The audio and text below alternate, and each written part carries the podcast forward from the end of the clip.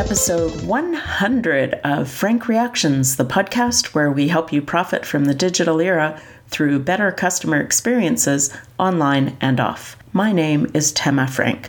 Now, it's traditional to do something special for the 100th episode of a podcast. So I thought about various things, and finally I decided I would celebrate by bringing you some voices from a part of the world that I've never had on the podcast before. That part of the world being South Africa. As you may know, I recently went to Cape Town, South Africa to speak at the Seamless Africa conference on e commerce and payments technologies. And it was my first time in Africa, and you know, you hear about crime and stuff, and I was a little bit nervous. But I had the most amazing time. The people I met were all wonderful. The country is spectacularly beautiful.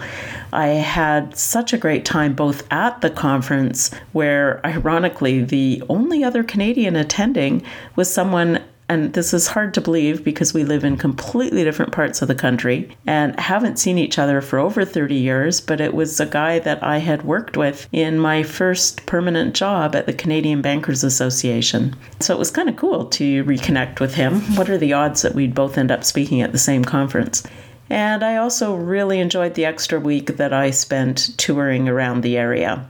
If you're curious to learn more about Cape Town or just to see some of my travel pictures and videos, you can see some highlights from my trip at bit.ly, bit.ly forward slash TF Cape Town, all lowercase, so TF as in Tema Frank, Cape Town.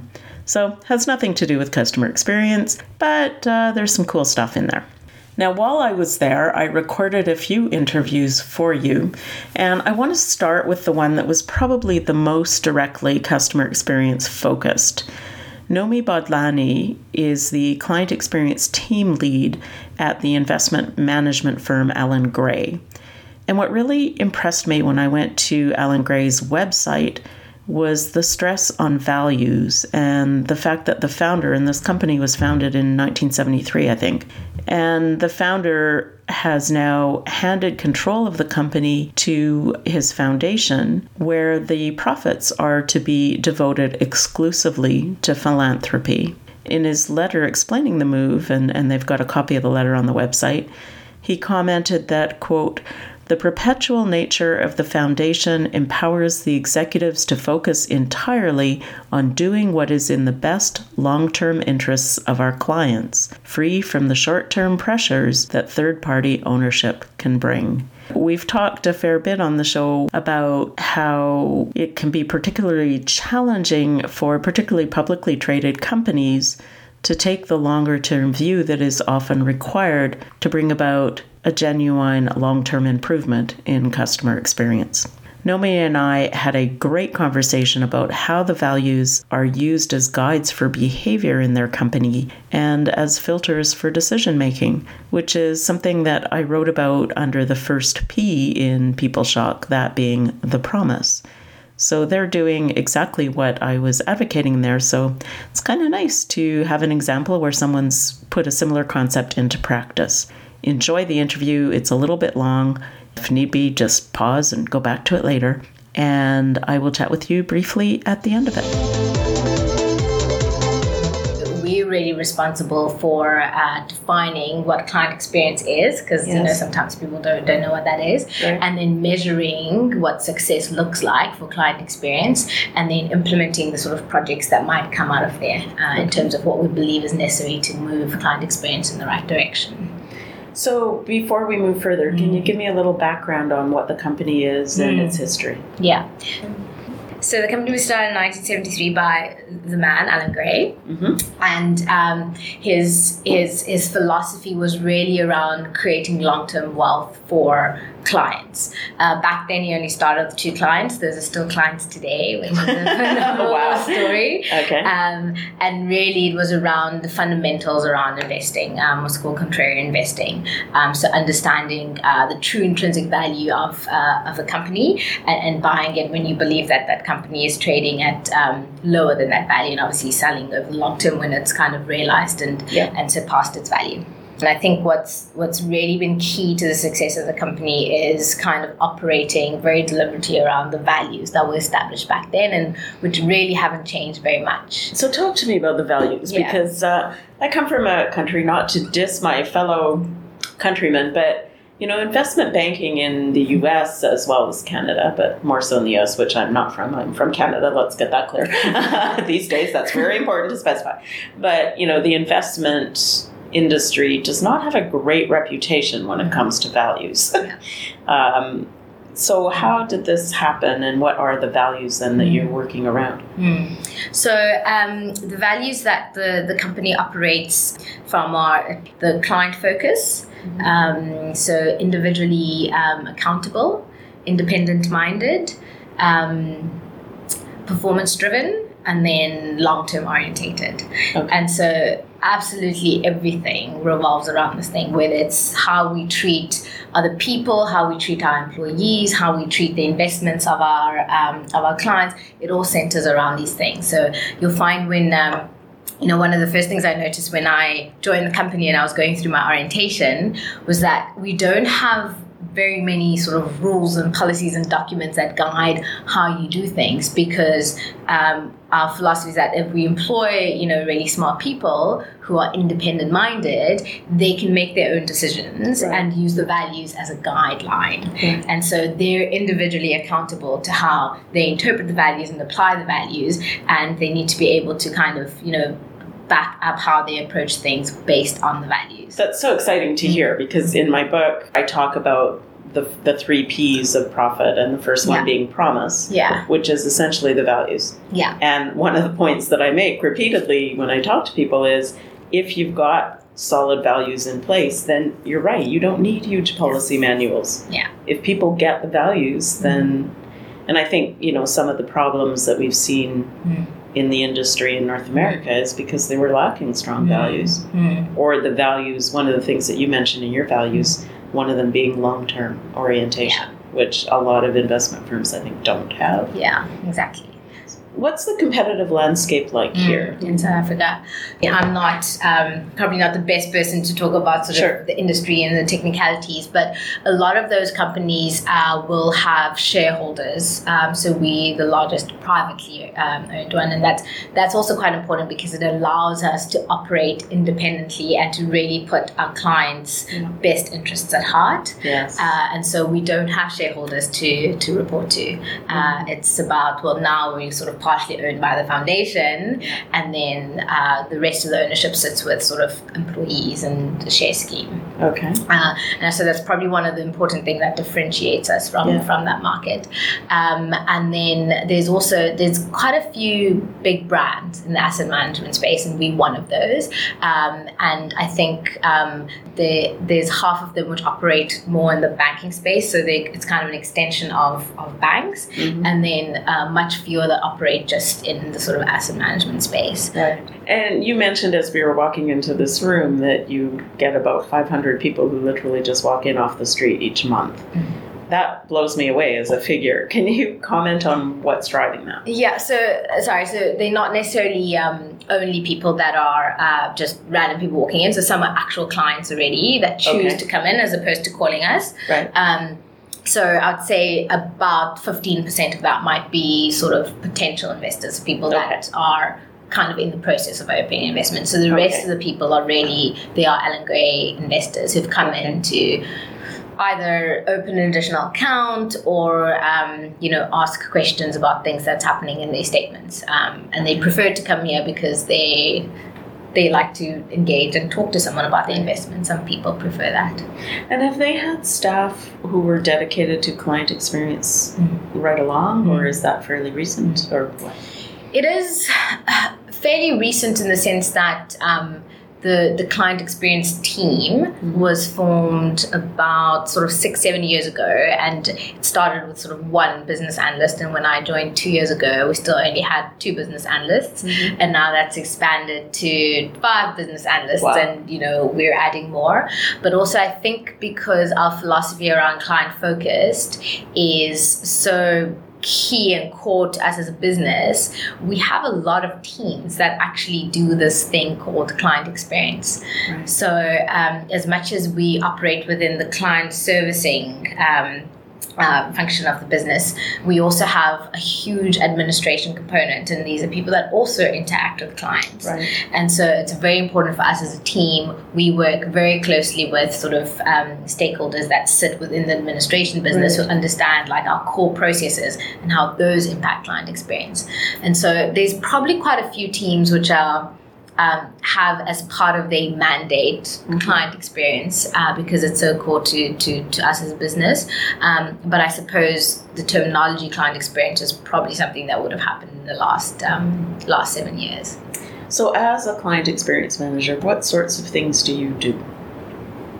Okay, so um, I suppose there's a lot around understanding what client experience is uh, and understanding client behavior. Okay. And I think the the hardest part about it is that we spend a lot of time trying to um, almost infer what we believe people want and make sure that we can we can deliver to them things that meet their needs. Mm-hmm. And so a lot of the analytics is around understanding client needs. Okay. Um, and so we spend a lot of time listening to calls um, and understanding what is it clients are asking us for, but also not just what they articulate, but what is it are they actually needing and are we actually able to deliver that? Mm. And so we spend a lot of time getting a sense of like what is it that client want, um, and then there's some things that are probably fairly obvious and we can we can we can interpret from our own data around where we believe clients are struggling. So understanding things that take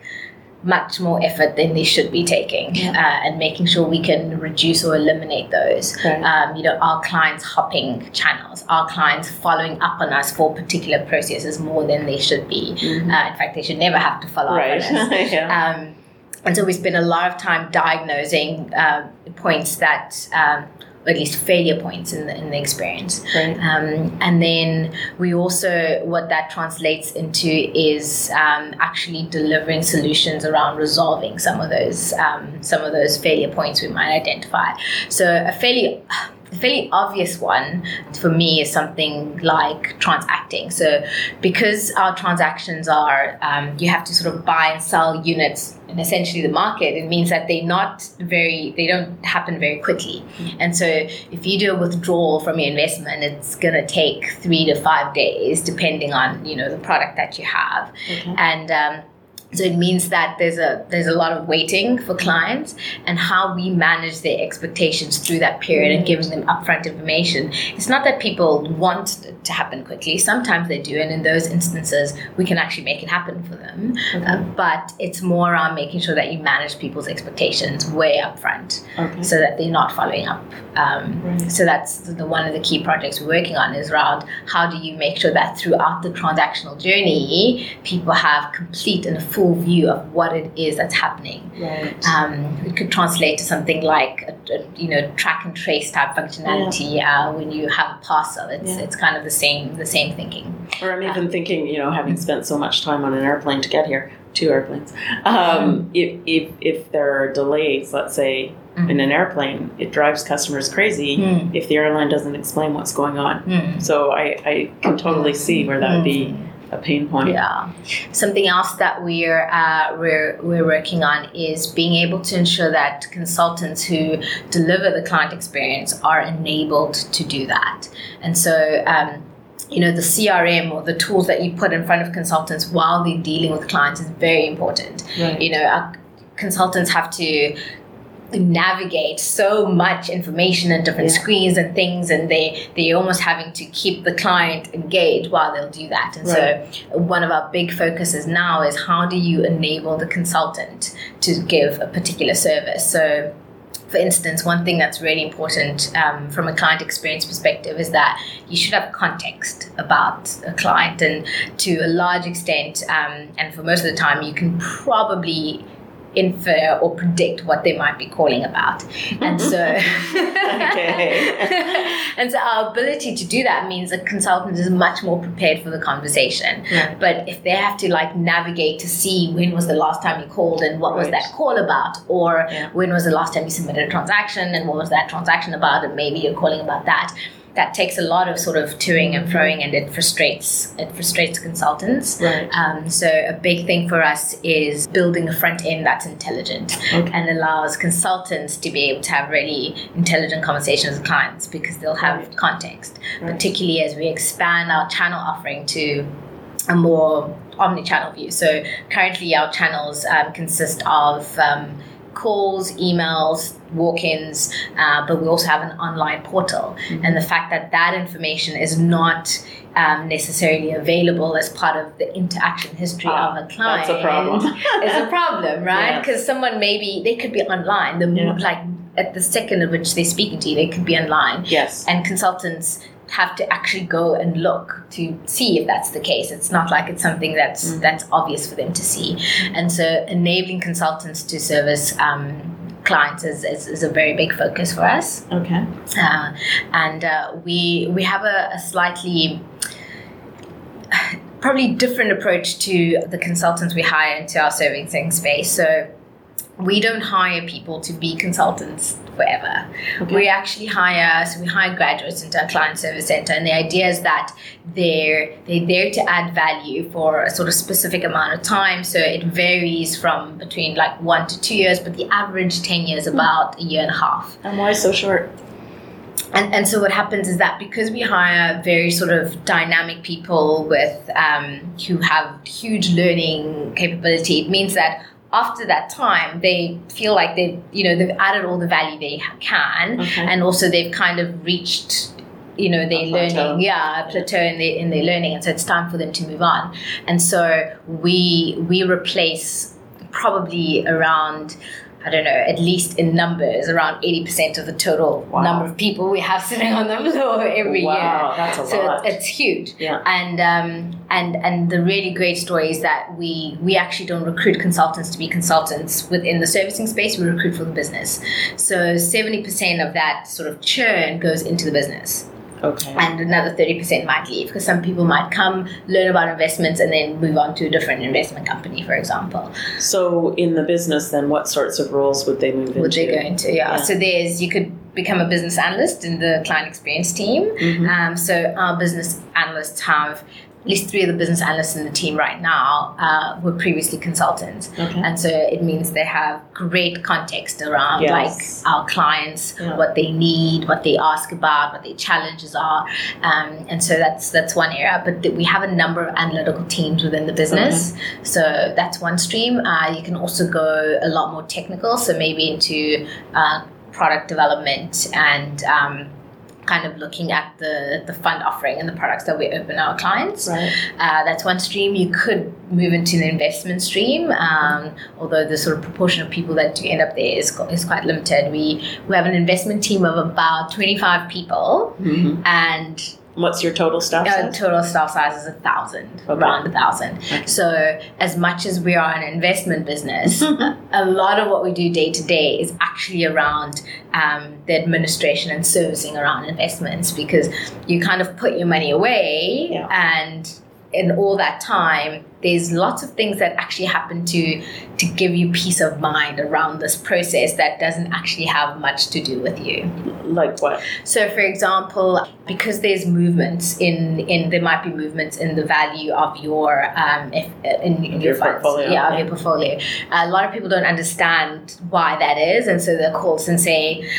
Oh my gosh, my Yeah. my investment value has declined in the last Right. three months, and so a lot of our calls around educating people around our investment philosophy, around Mm-hmm. how you know this particular fund the objectives of it allow you to to gain those returns over a three to five year horizon. Right. and so there's there's hand holding around making sure people have peace of mind and trust the process but also can look at sort of step back look at the long term and understand how our track record validates that we know what we're doing and you have to trust that but also that um, you know you can't look at past returns and assume that's what's going to happen in the future. And so there's a lot of education that happens happens. A lot of our calls are around that particular thing. Okay. And then also, I suppose uh, people are also calling around tax season, for example. There's specific benefits you get from putting more money into your retirement annuity, and so there'll be calls around that. So we we we really believe that as a, as a servicing function within particularly within the CSC that we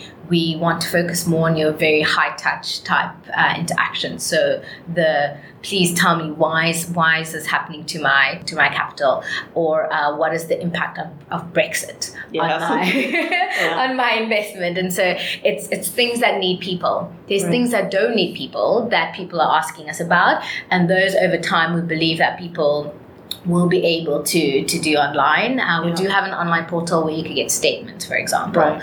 But our intermediaries, so we, we service direct clients as well as intermediate intermediaries who act on behalf of clients. Right. And intermediaries, for example, they uh, one of the main drivers of interactions there is statements, which we absolutely know they can get from online, but it's mm-hmm it's so much easier to call us and ask us for that. And so, you know, one of the things that we have to figure out is, well, how do we make it easier yeah. for them to get this online right. or automatically send it to them yeah. so that they're not calling us about it? Right. So rather than call it migrating to digital platforms around how do I make it easier for yes. them to do it in yeah. another way. Yeah. Um, and so we we believe that in the long term we'll become much more high touch in terms of our interactions.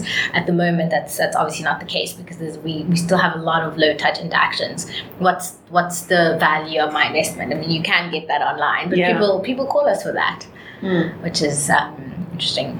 Do you think that is a question of a lot of your customer base just not being heavy computer internet users? Mm. I think it's it's it's a combination of things. So in our intermediary business, the the assistants that work with financial advisors span a wide range of sort of age groups, if I could call that. But they they're actually sitting at a computer all day, mm-hmm. and when we email them statements, they're going to be looking at them on the computer. And so some of it has got to do with them being comfortable and knowing that it's easier to call Allan Gray, mm-hmm. and um, kind of the trust that they have in us that we can do it much quicker than yeah. they can and, and go into the system. So that's the one thing that's got it's just that it's easier and the, and the service is, is so great. Well, that's the challenge. I remember chatting with someone uh, last spring from American Express, and they've got the same thing. You mm. know that people have become so accustomed to great service mm. when they call.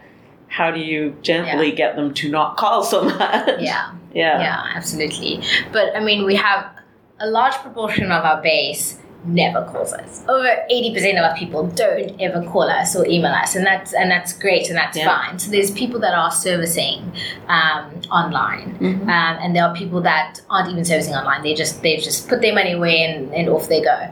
But I suppose it's about finding um, what level of interaction a client needs and what's the best way for them to get it. Mm-hmm. And so I think people call us because it's it's great service and it's easier for them to do it that way sometimes it's got to do with them not knowing that certain things can be done right. online and that's just an education thing but that's that doesn't seem to be a, a significant proportion of, of the issue um, and then some of it has to do there's some things obviously that can't happen online um, and those are things that we really want them to call us about right. and those are things that um, in future we hope to be more intelligent about providing online for people that don't necessarily want to call us. So when people want help while they're on the website and they're going through our um, so when you start a new account we find that there's different steps in the process at which people drop off yeah. and it's consistent with also where people call us mm-hmm. um, and so if we can provide assistance right there within that particular channel they don't have to call us for it right. um, and so we're looking for ways where at least we we're not the cause of them calling us. They service themselves in the way that they choose to service themselves. From an efficiency perspective, we need to make sure that you know interactions that can happen in the digital world do happen there, and it's much more intuitive and simpler yeah. for people to to do it. Right. Yeah.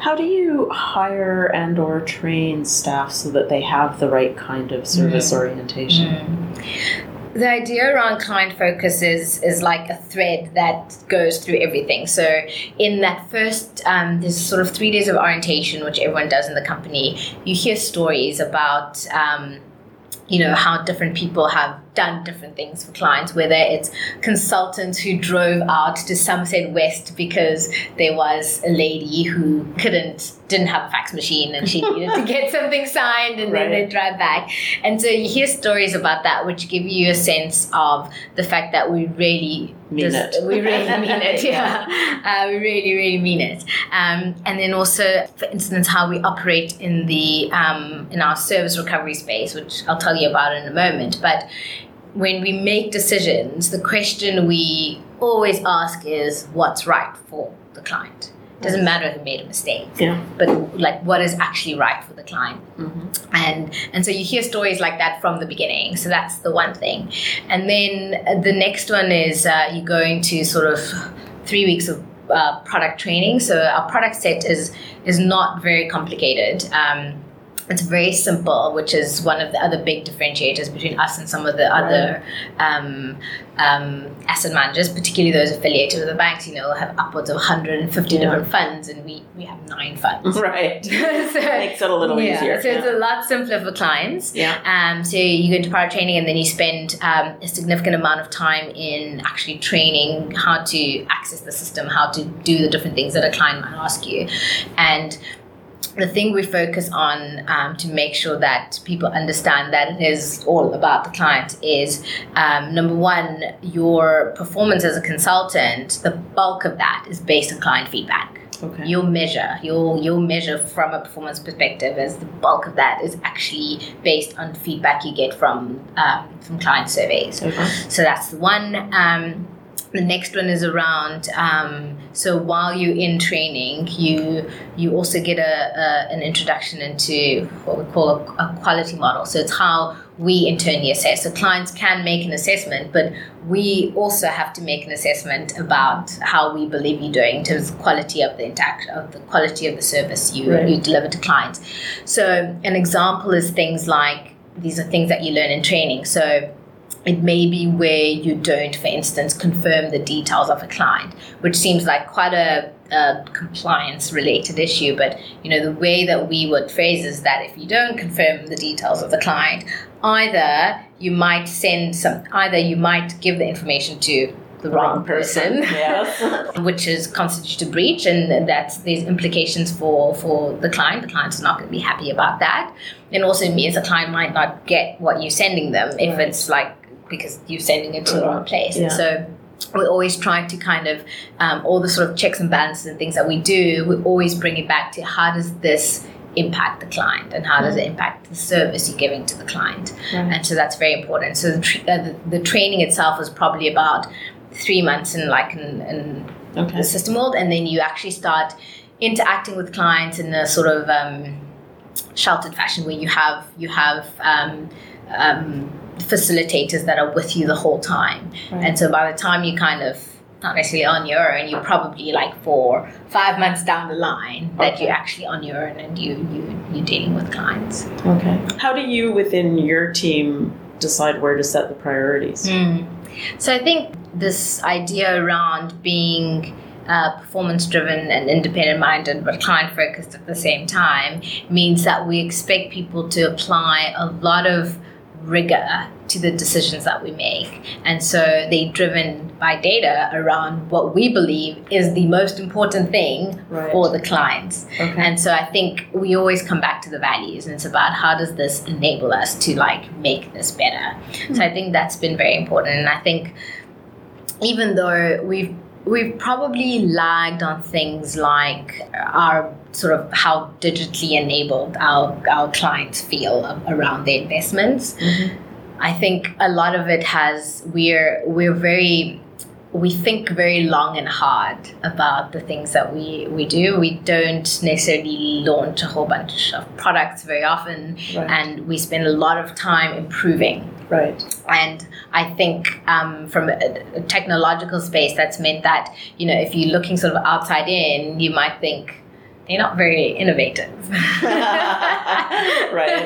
Okay. So there's a lot of things that people don't see, but you know we're working very hard to make sure that our our processing continues to be faster and faster and more efficient, Mm-hmm. and that's required uh, technological input, Right. which maybe the clients haven't felt, but it means that as a business we've been able to scale and we can continue to service our clients. right. And so I think that continuous focus around like the long term orientation, the client focus, but making sure people are individually accountable means that we feel that we get, we don't always get it right, but we have to get it right more often than we get it wrong. right. What are the biggest challenges that you face in your work? Hmm.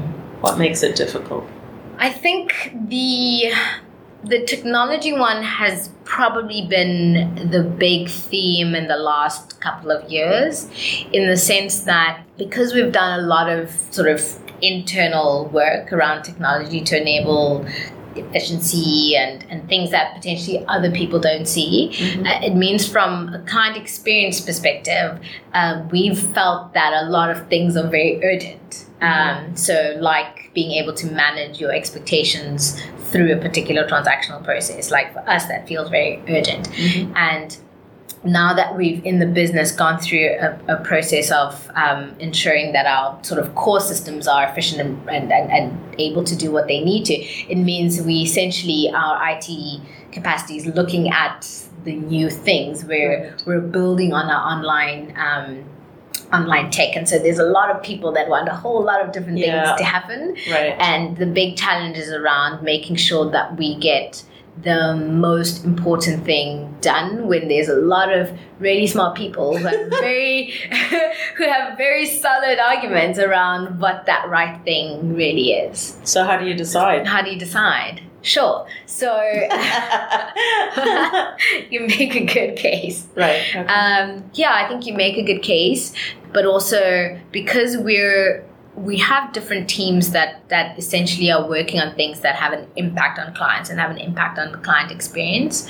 And as long as we continue to talk to each other and together can come to an agreement on what's next, what's the roadmap, what do we do, um, I think that's important. That's something we've been focused on on, do, on doing a lot more deliberately. I think the other thing that we're learning to do, which is finding not difficult but maybe uncomfortable is to kind of test and learn and put out a, a minimum viable product because we like to think long and hard right. but um, what we're learning with um, the, the the tech space and the digital space is that you kind of need to be very open to put out a minimum viable product that's you know that, that's the best you can do but also be willing to learn and improve on that Right.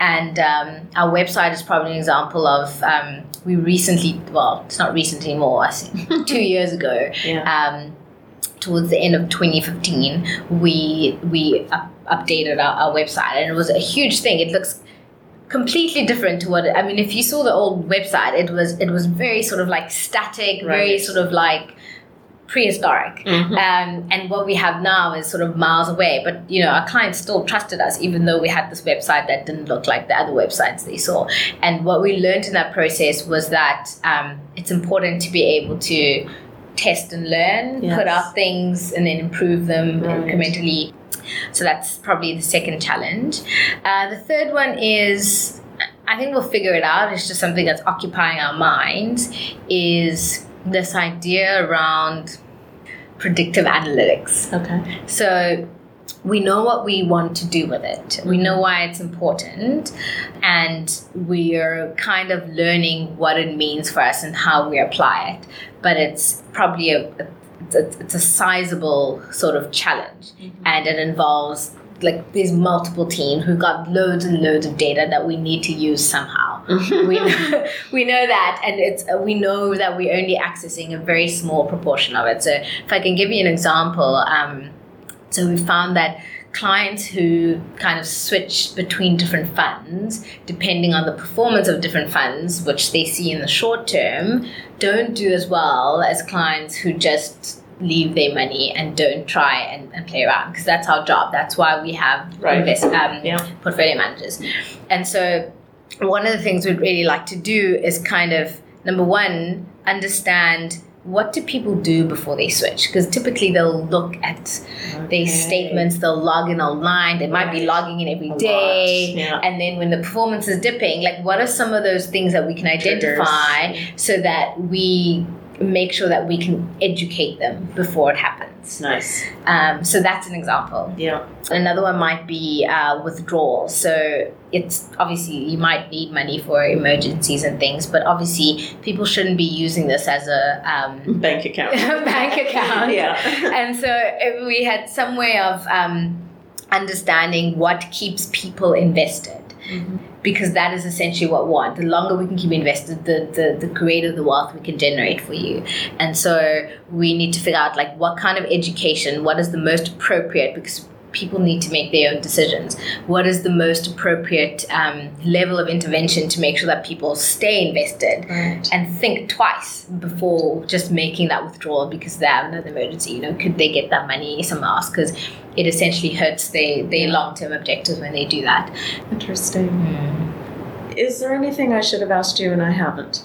I think the one thing that's um, not not obvious, but I think I've, I've alluded to is that we're as much as we have the client experience team, we also have sort of a digital team that's also looking at client experience and um, what is it clients need in sort of the online and digital channels. Right. And um, we also have teams in product development that are thinking what products do clients right. need. And so this idea of client experience, for me, it's very much like when sustainable development was a thing and mm-hmm. you know everyone was kind of they were like sustainable development departments and sustainability was kind of a, you know there was a person and right. they measured it and and then for some companies evolved to a point where it just became part of business right and it wasn't like a thing mm-hmm.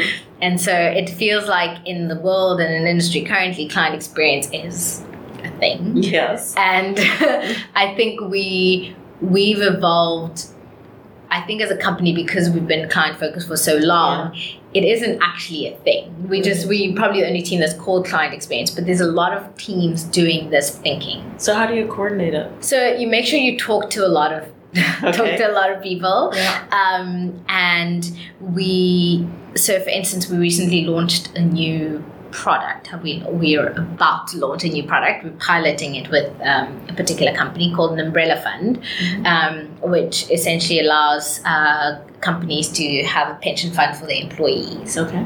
And so there's a product team that obviously does the technicalities around the product, the objectives, what it's um, what it is intended to achieve for the employer and for the for the clients. Mm-hmm. But the team that implements that project is essentially a feature team comprised of people from all over the business. Right. And so we were involved in doing sort of like journey mapping the whole exercise from a client perspective. What's the employee going to hear? Yeah. What are they going to worry about at this point? What's the gap between the time they receive the information and the time that the money is taken off of their account? Are they going to be what if the money gets taken off their account before they've even heard about this? What if they right. were there that day? yeah, yeah. And so we were looking at things like that, and then you had a whole different team looking at you know the the employee um, administrators and what their experience is. Will they be familiar with the tool? Do they have the right level of education? And so we it's it's completely collaborative. And even where people might not be involved, they're certainly informed so that if there's, you know, if there's something that somebody thinks about, you know, there's it's open forum for people to come up and, right. and kind of provide input. So the implementation of projects is very collaborative. That's nice. I think it's more in the deciding what to do um, is where the prioritization and the um, the the what I mentioned the challenge around you know what gets implemented next by IT. Right. Yes. so those same parties are the people that then have to come together and right. also agree that okay, this is the next thing. Right. My thing is gonna is going to wait. Right. Uh, which is in itself an interesting yeah. Yeah, IT is usually that bottleneck. Everyone mm. wants them. yeah. So this idea of feature teams is what we call them, where you actually pull people from different uh, different IT teams, different business stakeholders, and you have representation from across the board when you do when yeah. you are implementing something, right. and even when you start thinking about it, you pull in those people. So that's something we've we've actually done that really well over the last two nice. two to three years. Yeah. Very nice. Yeah. Why do you think more companies don't get this? Mm. I I think a lot of companies get distracted by what's happening outside and get distracted by what they think is going to make sales as opposed to saying what is the reason we exist Yeah. So we exist to do something particular about our clients and then also what's most important to those clients Mhm. and that's quite external to what other people are doing Yeah. and uh, or at least separate to what other people are doing. And I think maybe companies don't invest enough time in doing that and then trusting that if you get that right, Mhm. it will happen in the long term. And so, you know, you might, if there's an app, for instance, it was like, oh, we want an app, and off they go to build an app. And, Right. and it's like, well, do your clients need an app? right. Exactly. And I think the digital um, sort of technological pace of the world has distracted a lot of people. I, I came from a bank and I was going to ask what your yeah, and, and and banks banks banks have a lot of fundamentals that are wrong. So there's a lot of basics around service, like get back to people yeah. when you say you will. Right. Number one. Yeah. Number two. Um, don't um, don't make people do extra work. So there's a lot of hygiene factors which Yeah. haven't been fixed Right. that people know are wrong. They just haven't been fixed because we've been distracted by sort of gimmicky and superficial and really cool things happening out there. And I think that's part of what's happened in the South African market, at least. The banks, I think, have have had a huge problem with that, with the Mhm. basic things aren't right. Like if you make a call, having to wait like Yeah. 20 minutes. Right. Uh, you know, whereas that's that's one of the things that we got right a long time ago. You know, within 20 seconds we'll answer your call. Yeah. Yeah. Um, so I think it's around getting the basics right and then building building on top of that. And I think there's a lot of companies who, who haven't done that. Hmm. Yeah. Sounds like you were very lucky to be working in this organization. I feel very lucky. yeah, that's great. I feel very lucky. I think I remember the first when I first arrived. Um, I remember having a panicked moment with my boss. I was like, I don't actually know why you've hired me. Everything Looks works. good. Yeah. so it's like you know the eighty percent is right, but it means there's there's a huge amount of opportunity to kind of take it to the next level, which is always exciting. and the organization clearly believes that it's Mm. worth investing in that next 20%. Yes. Because Yeah. a lot of them don't. They Yeah. figure, well, Mm. people will put up with some inconvenience and we can just keep doing Yeah. what we're doing. No, not true. Yeah. Okay. Yeah. Thank you so much for your time. Thank I you. really appreciate it. No, it's an absolute pleasure. Well, I hope you enjoyed that interview as much as I enjoyed meeting Nomi and doing the interview. And rather than summarizing what was in it, I mean, if you've made it to this point, you've heard it and can always listen to it again. And of course, as you may or may not realize, if you generally listen to this rather than reading our blog postings, you can actually download the full transcript of it at the Frank Reactions website. It usually takes a day or so after I get the episode up before the transcript is available. So keep your eyes out for that, and the URL for that will be frankreactions.com forward slash 100 in numbers. Before I head off, just a couple of reminders. The B2B Online Conference is happening May 8th to 10th in Chicago, and I've negotiated an offer code for Frank Reactions fans. So you get a 25% discount on that if you use the offer code B2B 17TF. So B2B 17TF. Also, if you go there now, they're offering a chance to win a $200 gift card just for asking for more information. So, really, what have you got to lose other than a few moments of your time?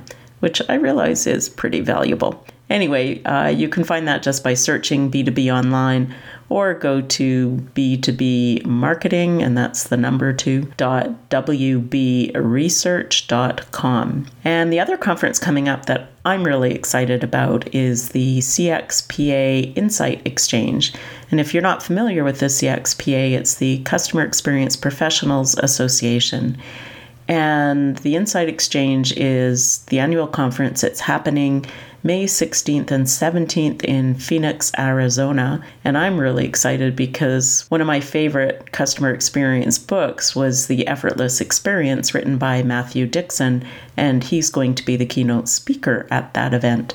what I also really love about that conference is it's just a really friendly group of people. It's easy to meet people and hear about what's really going on in their organizations. It's all got a really practical focus of ideas of things that will work in companies of any size. So uh, why don't you go check that one out as well? Just Google the CXPA Insight Exchange.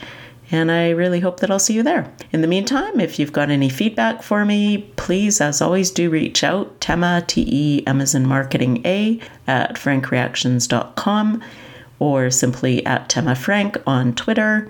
There's also a Frank Reactions Facebook page, website, and you can find me easily on LinkedIn. Have a wonderful couple of weeks, and I will be back again with more of the interviews that I did in South Africa, and I hope you will enjoy them. Bye.